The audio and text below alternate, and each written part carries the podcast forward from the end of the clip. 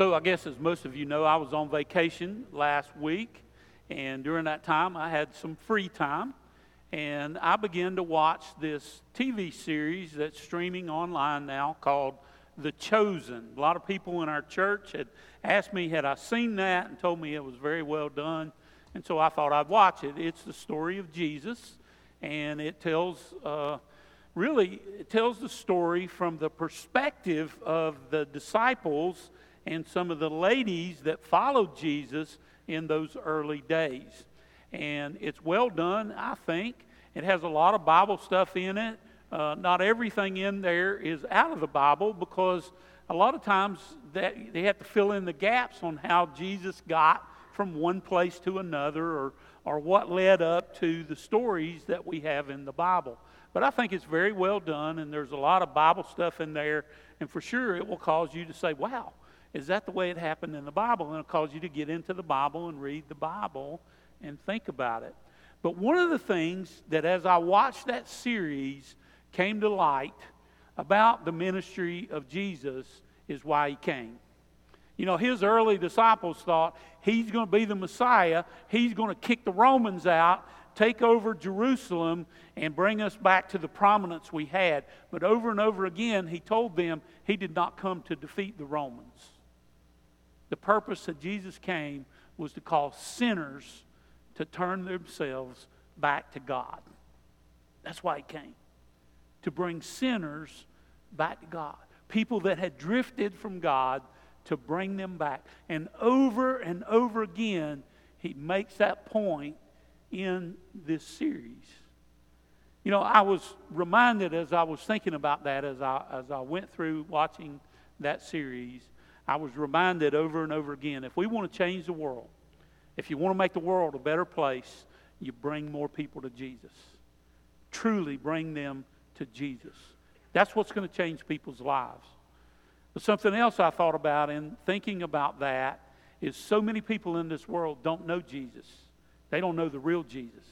They don't know the real gospel, the truth about Jesus and why he came. They have misconceptions about his church. And the third thing that came to mind you can't ram Jesus down anybody's throat. You can't do it, it will push people away. And so we have to figure out ways to get the message of Jesus out to the people that don't know him, people that are unchurched and don't know about his church and why his church is here. And that is part of our job as believers in Jesus Christ to reach out and help people come to know Jesus Christ. Um, and people have questions. You know, have you, have you ever noticed if you, if you really, if people know you're religious, they usually will ask you a question about church or your faith or religion. People want to know. Often they're embarrassed to ask questions or they, or they don't know what to ask, but, but they have questions. And questions need answers. You know, I heard about this guy that was visiting this town. And while he was visiting this town, uh, he wanted to go to the next town, and so he found this guy sitting on his front porch, elderly man, and he figured this guy lived there all of his life. He'd know the way to get to the next town. And he said, Sir, can you tell me the fastest way, the quickest way to get to the next town?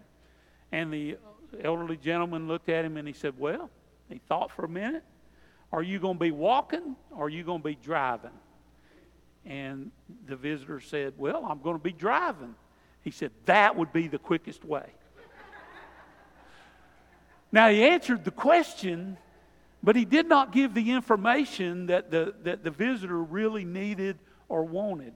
And you know, a lot of times we're like that in the church. We give out some information, but we don't really give the information that people need. And we need, as a church, to give people the answer, the real answer to the questions that they have. Be honest with you, the church as a whole has not done a good job of getting the answers about Jesus out to the communities in which we live. There's an episode of Seinfeld. I know many of you used to be hooked on that show.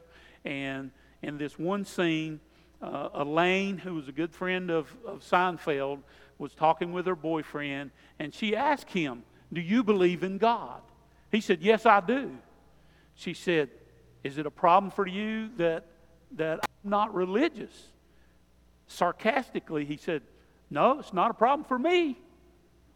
And she said, What does that mean? He said, I'm not the one going to hell. You know, very straightforward, blunt answer. And and but a lot of times in the church, that's the way we are. Oh well, it's not a problem for me that these people don't know God. And we can become very apathetic about people outside the church who don't know Jesus Christ, who don't know what faith is, who don't know that Jesus is the way and the truth and the life and the way to get to heaven. We as a church, I hope, can do something about that, at least here in our community. So we're going to begin a series today, and it's about our outreach efforts as a church. I want to introduce you this next week to something called Pray and Go. This week and the next couple of weeks, we're going to talk about this. And this is a year long effort, uh, a program established by an organization, a parachurch organization called Church Answers that helps and assists church in growing their ministries. It's used by a number of churches throughout America. We're not the only one or the first ones to do this. Uh, it's a campaign that we're going to start. And Dennis Holbrook here is going to be our campaign chairman. He's going to come up and share with you some things here in just a minute. But we're beginning a series today called Pray and Go. And we're going to talk today about the power of prayer or about the call to pray. And then next week, we're going to talk about the power of prayer. And then the week after that, we're going to talk about the call to go and what that means. And today we're going to think about prayer. And I raise this question How does prayer relate to our outreach efforts? You know, personally, I don't think any ministry in the church will be as effective as it could be without prayer backing that ministry. Someone said we ought to pray as if everything depended on prayer, and we ought to work as if everything depended on our efforts. Pray and go will depend on us, on me, on you, on Dennis, praying. It will depend on us in our prayer time. We pray specifically for the things that we're going to talk to you about. It will also depend on all of our efforts as we go about uh, accomplishing this campaign. Dennis is going to come and share a couple of things here with us about the Pray and Go campaign. Pray and go. It's that simple. We've got door hangers. They're really good looking. Front of them, we prayed for you, Central Christian. On the back, we love our community, so we're praying for our community. And then our contact info in case people want to reach out to us. Who can do this? Everybody. You don't have to evangelize anybody. You don't need to quote scripture. All you need to do is number one, pray. There's nobody in here that can't support this endeavor through prayer. We ask you to start today to pray for our Pray and Go campaign. The Go. These door hangers are designed to be distributed through your neighborhood, your workplace, wherever, wherever you have contact with folks. We're going to initially start by outreach around each of our own homes and, and our neighborhoods. As we get a little further into this, we'll have teams that will then be beginning to try to canvass some of the neighborhoods where we may not have a presence, where we may not have touch with people. So it's simple, simple, simple. We pray and we go. If you happen to end up having a conversation with somebody along the way, hey, you just met a friend, but you don't, you know, you're not presenting the gospel. You don't have to, you don't have to feel that you're not qualified. All we're doing is reaching out to folks and saying, we care about you enough that we're praying for you. We'd like to see you take a look at us. Or, in all honesty, if this drives somebody to say, maybe I need to go back to my church, whatever it is, you know, God will work behind this. Our job is to pray for it and then to put some legs to it and see what we can do with it. We've had 5,000 of these door hangers printed. Uh, as soon as you use those up, we'll get some more. So today we're going to think about the prayer aspect of this, and we're going to focus on prayer. I repeat the question how does prayer relate to our outreach efforts? You know, when you pray for somebody, when you tell somebody, I'm praying for you, that lets them know that you care about that person. And, and we need to care. You know, people don't know how much you know until they know how much you care. You probably heard that before. But that is a very true statement. So we want to pray. I want you to turn with me to Matthew chapter 6. We do have our Pew Bibles back in the pew once again. So you can turn in the New Testament to Matthew chapter 6. Uh, we'll start there at, verse 5. This is part of Jesus' Sermon on the Mount. Uh, the Sermon on the Mount comes to us in Matthew chapter 5, 6, and 7. And we're going to focus on this one little section here. In the Sermon on the Mount in chapter 6, Jesus talks about some very practical things, some practical aspects of Christianity. And he talks about giving and prayer and fasting and greed and worry. But we're going to focus just on this idea of prayer from this passage here in Scripture. So we'll begin at verse 5 and read through verse 8. And when you pray, do not be like the hypocrites, for they love to pray standing in the synagogues and on the street corners to be seen by others. Truly, I tell you, they have received their reward in full. But when you pray, go into your room, close the door, and pray to your Father who is unseen. Then your Father who sees what is done in secret will reward you. And when you pray, do not keep on babbling like the pagans, for they think that they will be heard because of their many words. Do not be like them, for your Father knows what you need before you ask Him. The first thing I want you to think about is God expects we will pray regularly about our part in His kingdom. Notice Jesus says here, when you pray, not if you pray.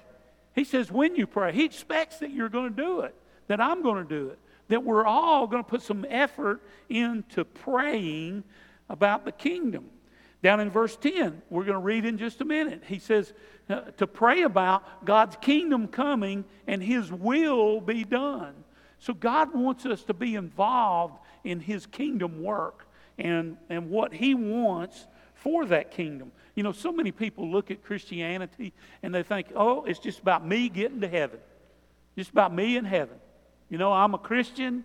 Uh, God doesn't expect anything from me, just to believe that Jesus died for my sins and I'm going to heaven. But that's not what Jesus calls us to, not just to get to heaven.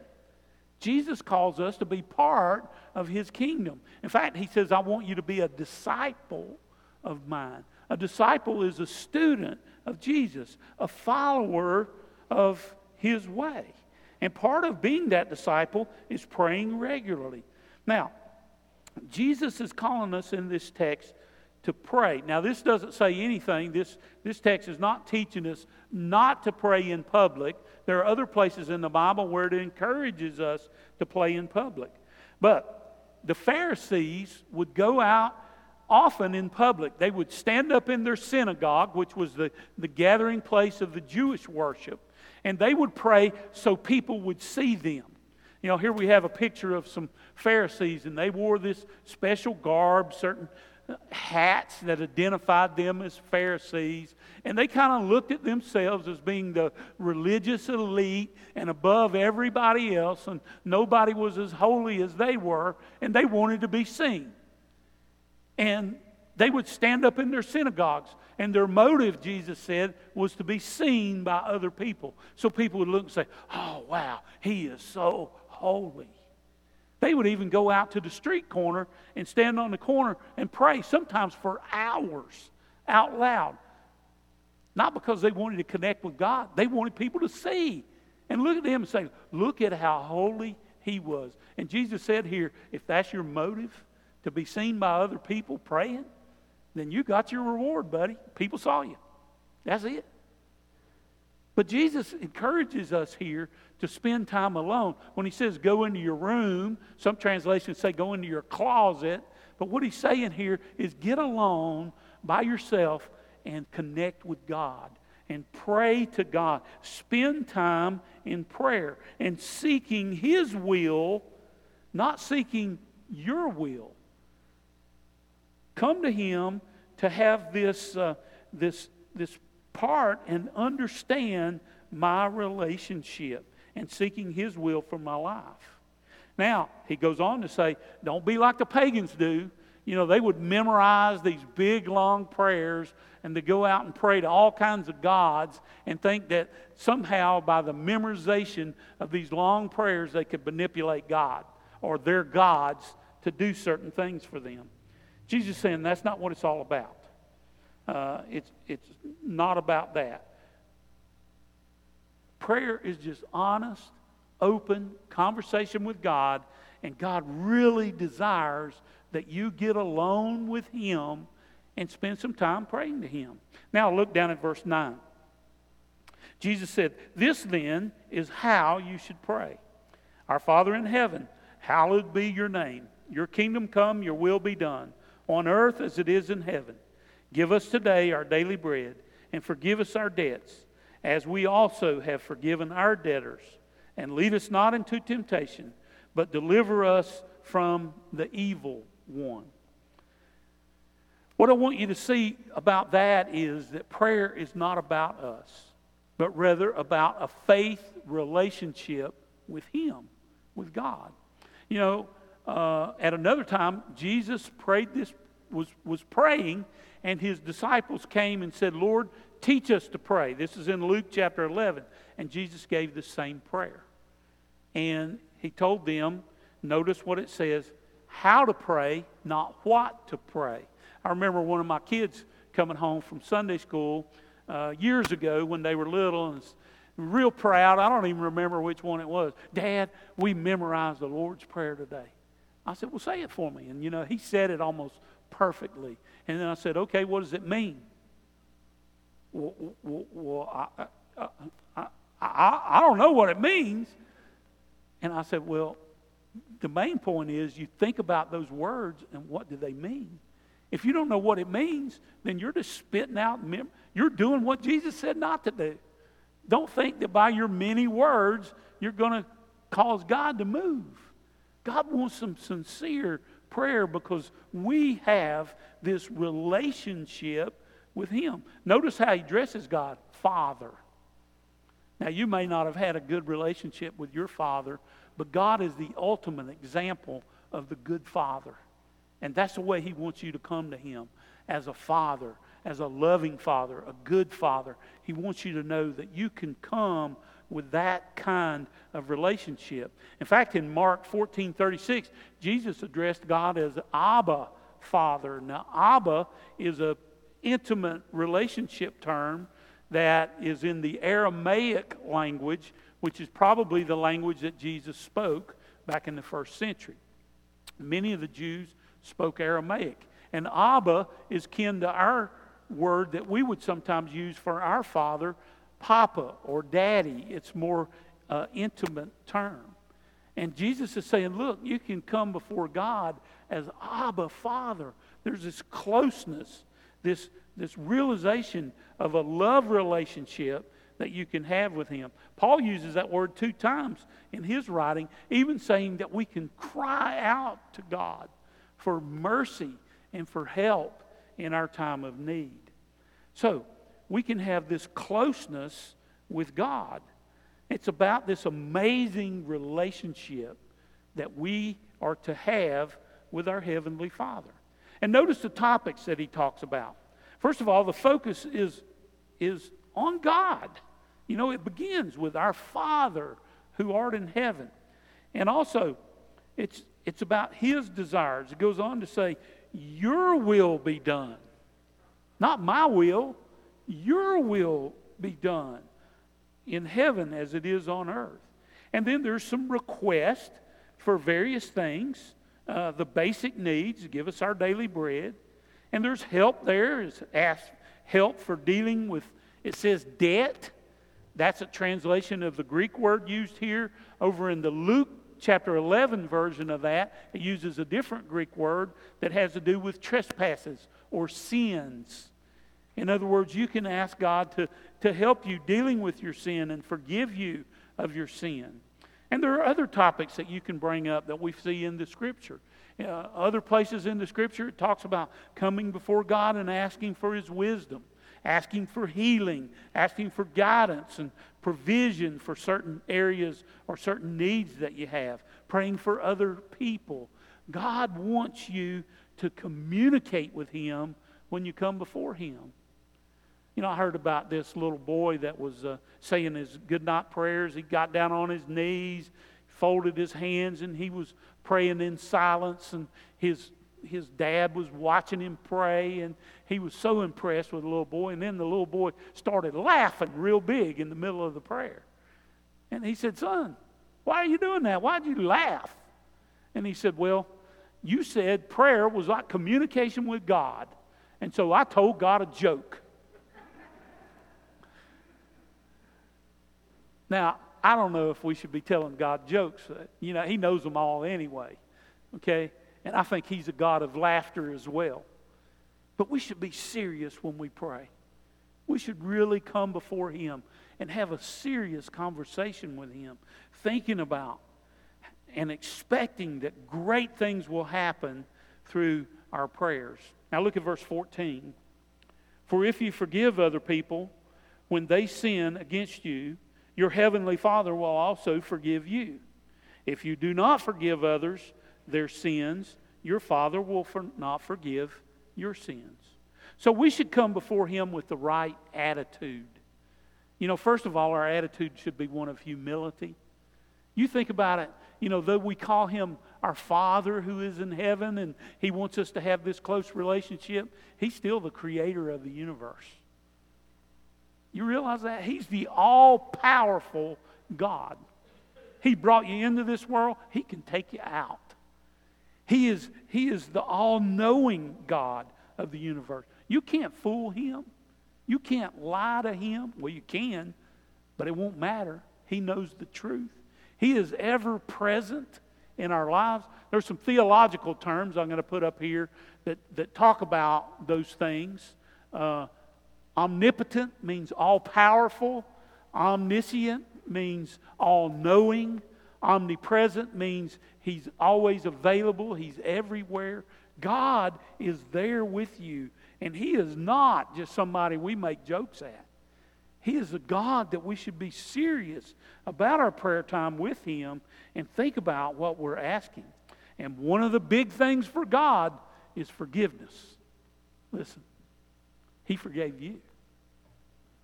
He sent His own Son to die on a Roman cross that His blood would be shed to pay the penalty for our sins. And the Bible says that through faith in Jesus and what he did on the cross, we are saved. His blood paid the penalty for our sins. That's how big God is on forgiveness. He was willing to sacrifice his own son. But God wants us to forgive other people as well. He wants us to not hold people's past sins against us uh, against them. And he's serious about that. Jesus told a parable in Matthew chapter 18 called the parable of the unmerciful servant. And in that parable, there was this servant that he was forgiven a great debt that he owed the king, but he would not forget a, a smaller debt that one of his fellow countrymen owed him. And the king found out about it, and the king, king throwed him in jail and had him tortured. And Jesus closes that parable and said, You'll be like that unmerciful servant if you're not forgiving in your heart, in that you will be tortured. It will be torture if you don't forgive. God wants us to be forgiving. So we got to come with this humble attitude before God. And no matter how hard it might be, we humble ourselves and we are obedient to our Heavenly Father. So I want you to think for just a minute about what we've covered here. First of all, God expects us to pray. In fact, He calls us to be a praying people. It's about a relationship, it's about a conversation where we get to know God. Now, you know, conversation is a two way street. And I'm going to say more about that in just a minute. You, you pray to God, but you listen to God.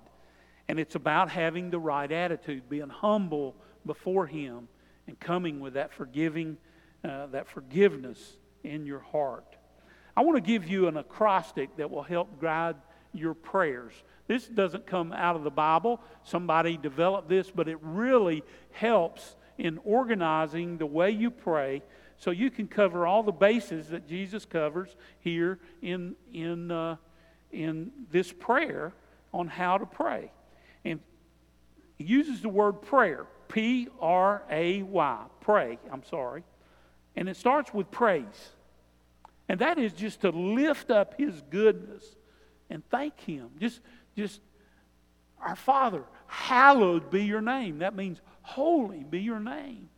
And we come before him recognizing who he is. You know, that's a big part of prayer. It gets everything in perspective when we think, I'm talking with the creator of the universe. And then the R stands for repent. That is, look inside yourself and confess your shortcomings to God. Over and over again in his writings, the Apostle Paul says, examine yourself to see whether you are in the faith. Repentance means to tell God you're sorry for things that you've done, but it also has the aspect of turning away from those sinful things and trying to go the way of God. And then ask. Bring your request before Him. God wants to know what's on your mind. He wants to know the request you have. But when you when you bring requests to God, think about your motive. Are you like the Pharisees? Is it all about you? Do you do you want to be seen by people? Do you want to are you greedy? Do you want just what you want? No, that's not our motive. Our motive should be to glorify God. What do I need in my life to glorify God? And how can God be glorified? You know, when you ask for healing for somebody, that's not about you. That's about what God might do. And, and when He heals somebody, we want to make sure that God gets the glory for that. Or when He provides something for you, you want to make sure God gets the glory as we have prayed about that. And then the Y stands for yield. That is, we yield to God's will for our lives. You know what that requires? Listening to God. I know so often we're tempted, we go before God and we say, Okay, God, here, I'm going to pray this laundry list. Bless Joe and bless Sally and, and bless me and, and so and so sick and, and I need money to make this payment and I need a new car. And, uh, and, you know, we give him this list of things that we want him to do. Amen. See you later, God. No, you're not done until you listen. Because how's God going to answer your prayer if you don't listen? And He may put a thought in your mind that tells you, go see so and so. There's where your answer is going to come. Or call the church. Or talk to your Sunday school teacher. Or He may lead you to a scripture that's going to help you with the answer that you need. And so we yield to Him, then we are obedient to what God tells us to do. That's a big part of prayer, is being obedient to what He guides us to do. I want to tell you something. These are difficult times. And all throughout our community, there are people in our community who are lonely and they're in isolation and they're helpless and they're filled with sin and maybe they don't know how to overcome any of that. That's why this pray and go is going to be so important because we're going to put these door hangers on some doors and it's going to touch somebody, and they're going to say, There's a church that cares. And I'm going to say it, I think I said it, but I'll say it again. People don't care how much you know until they know how much you care. And by showing them that we care enough to be bold enough to put a door hanger on their door and say, Look, I'm praying for you. I think about you. Next week, we'll give you some instructions that'll help you how to pray with people People are going to be impressed by that. And hopefully, and we know that the Spirit is going to work and maybe help those people who have all those issues look for answers. And we might just be a catalyst to move them to the Lord. At least we'll let them know that there's somebody that cares. It gives them an email address on there where they can send a, a prayer request if they have a specific prayer request that they want to be mentioned. And maybe, just maybe, some people will connect with Jesus because of our prayers and our efforts to get the word out. Here's our connection Pray and Go is going to be successful. If Pray and Go is going to be successful, we have to start with prayer. So I want you to begin to bring this before the Lord. Bring before the Lord, Lord, help us, help this Pray and Go campaign to be successful. Lead the people of our church to do this, to pray and go out and put door hangers out. And next week we'll talk about the power of prayer and specific ways to pray for each household. As I close today, I want to tell you the story about John Dickinson. John Dickinson, when he was in high school, he lived in Australia. Today, he is a Christian author and, and Christian speaker in Australia, and he has a, a pretty good ministry there and written a number of Christian books. But when he was 15 years old, he was lost. But in Australia, during that time, back many years ago, churches could have a person come in and teach a class on Scripture at the high schools. And this lady named Glenda came into his high school and taught a simple uh, prayer, uh, uh, study about Scripture. And she came in and started teaching. Some of the kids went to this group, this class, and then after a couple weeks, Glenda said, I tell you what, you guys can come and uh, if you come to my house after school, we can talk a little more about the scriptures and I'll feed you. And John Dickinson and several of his friends said, Food, I'm in. And so they went to Glenda's house and she fed them very well. And this went on for a number of weeks. And she began to make relationships with these kids and teach them the scriptures. And before long, they began to say, you know, there's something to this scripture when you understand it and you see the message that, that God is trying to bring to his people. And so they got very interested and they continued to come. One night, a group of guys that were in this group decided they were going to spend the night out, and, and they did. But one of those kids uh, got some alcohol and he got very intoxicated. And they knew that if they took him home, his dad was a strict military guy, that there was going to be some terrible things happen to that kid. And I'm not going to go into to what could have happened. But they said, What do we do with this kid? And they said, Let's take him to Glenda's house. So they took him to Glenda's house. She was finishing up a party of adults at her house, and they paraded through her living room. And she took them in, took them, told them to get him in the shower, clean him up, gave him some clothes, and they gave him a bedroom.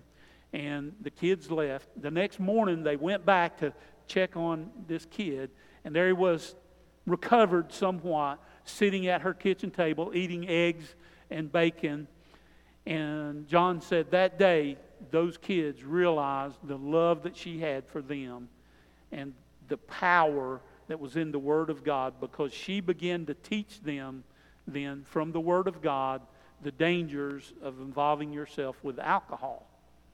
And so she spent several of their next classes talking about that and, and made a difference in their lives. And before long, several of those kids in that group dedicated their lives to Jesus Christ.